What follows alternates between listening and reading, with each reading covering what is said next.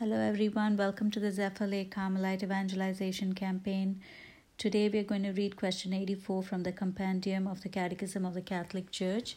What is the meaning of the title Lord? In the Bible, this title regularly designates God as sovereign.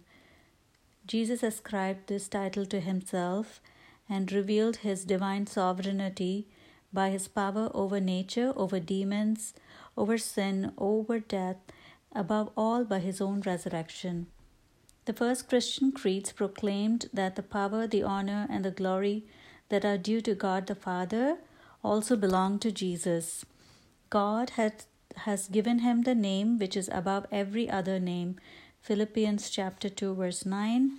He is the Lord of the world and of history, the only one to whom we must completely submit our personal freedom for my personal reflection for today. As we just read, Jesus is the um, sovereign, divine, he has the divine sovereignty which is due only to God. And Jesus re- revealed his kingship and lordship by his works and by his life. And uh, the title Lord um, was used for God in the Old Testament rather than the name God revealed to Moses in the Old Testament, which is Yahweh. And out of reverence and respect, people would use Lord instead of God's uh, name as revealed to Moses. And several times uh, we see in the Gospels, including in Matthew chapter 3, verse 3, when John the Baptist is preparing people for uh, the Messiah, he says, "Prepare the way of the Lord."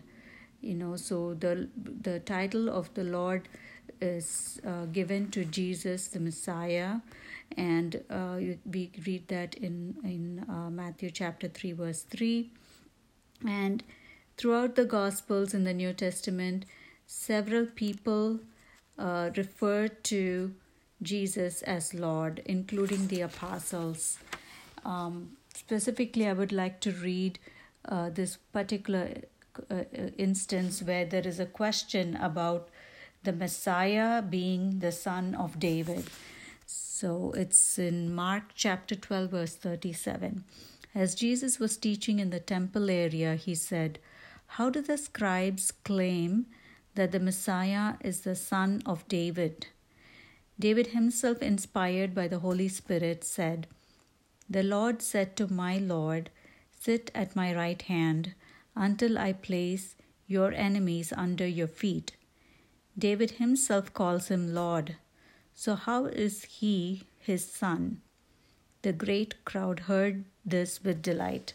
So, here Jesus gives, uh, given that King David himself is addressing his descendant as Lord, we know that the Messiah is not just the son of David, but also the son of God.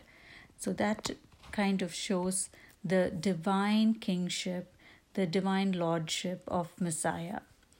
And um, we also see that uh, in First Corinthians chapter 12, verse 3, that no one can say Jesus is Lord except by the Holy Spirit. So faith is a gift from God, and to have faith regarding the divinity of Jesus, it is a gift from God, but it is made available to all people. It is not only for a few, it is for everybody. Whoever will accept with a trusting faith in God and in uh, trusting faith in God's divine plan for us through Jesus Christ, it's available to all. There is no exceptions. And um, once we accept Jesus as Lord, of our hearts, Lord of our lives, then we submit our personal freedom freely, not out of um, compulsion, but freely out of love, we are able to submit our personal freedom to God, to, uh, to Jesus, so as to live out our lives in conformance with the divine plan which God has for us, out of love for us. And uh, we are able to live out more perfectly our life when we submit our personal freedom to God, both in terms of the, our love for God and love for neighbor, both becomes perfect.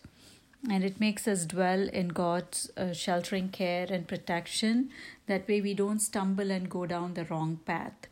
Um, again, I'd like to kind of circle back to Jesus's uh, divine kingship and lordship, and how by his works he reveals that. So, first, he shows his power over nature several times, including when he calmed the storm and when he walks on water.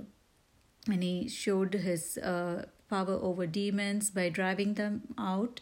And many of these demons recognized Jesus and would actually call him as a son of God, son of David. And, uh, you know, Jesus asked them to be quiet when he was driving them out. And he also showed his power over the uh, sins that are forgiven. Uh, he forgives sins, which only God has the power to forgive sins. And Jesus forgave sins, and we see him do that when he heals people and he tells them, you know, you're healed, you're well, now go and sin no more, your sins are forgiven.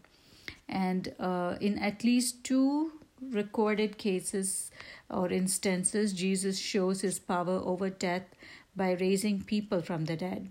The first one is the, the daughter of Jairus. She was dead, and he goes in and he raises her from the dead.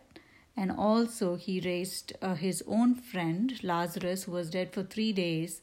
He actually goes into the tomb and brings Lazarus back to life. And Lazarus walks out, and everybody is astonished. And this was right before Jesus' own passion and his crucifixion and his own resurrection. So finally, he showed his power over death by his own resurrection. And these works and actions uh, were given to us so that the people of that time and people subsequently, including all of us today, we may come to believe um, in Jesus' as divine uh, kingship and that he is God. Um, these were works to help us to come to believe. And uh, again, we read in um, John chapter uh, John chapter 14, verse 8 to 11. Uh, we read uh, a, a discourse during the Last Supper where Philip asked to Jesus, Master, show us the Father, and that will be enough for us. And Jesus said to him, Have I been with you for so long a time, and you still do not know me, Philip? Whoever has seen me has seen the Father. How can you say, Show us the Father?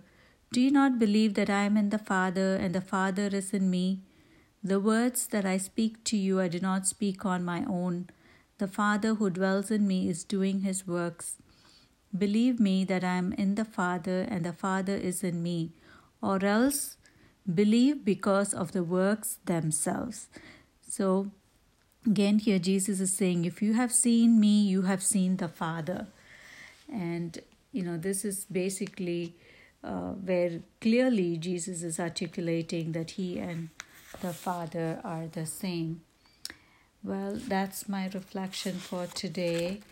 And I hope you have a blessed rest of the day. And thank you for listening, everyone.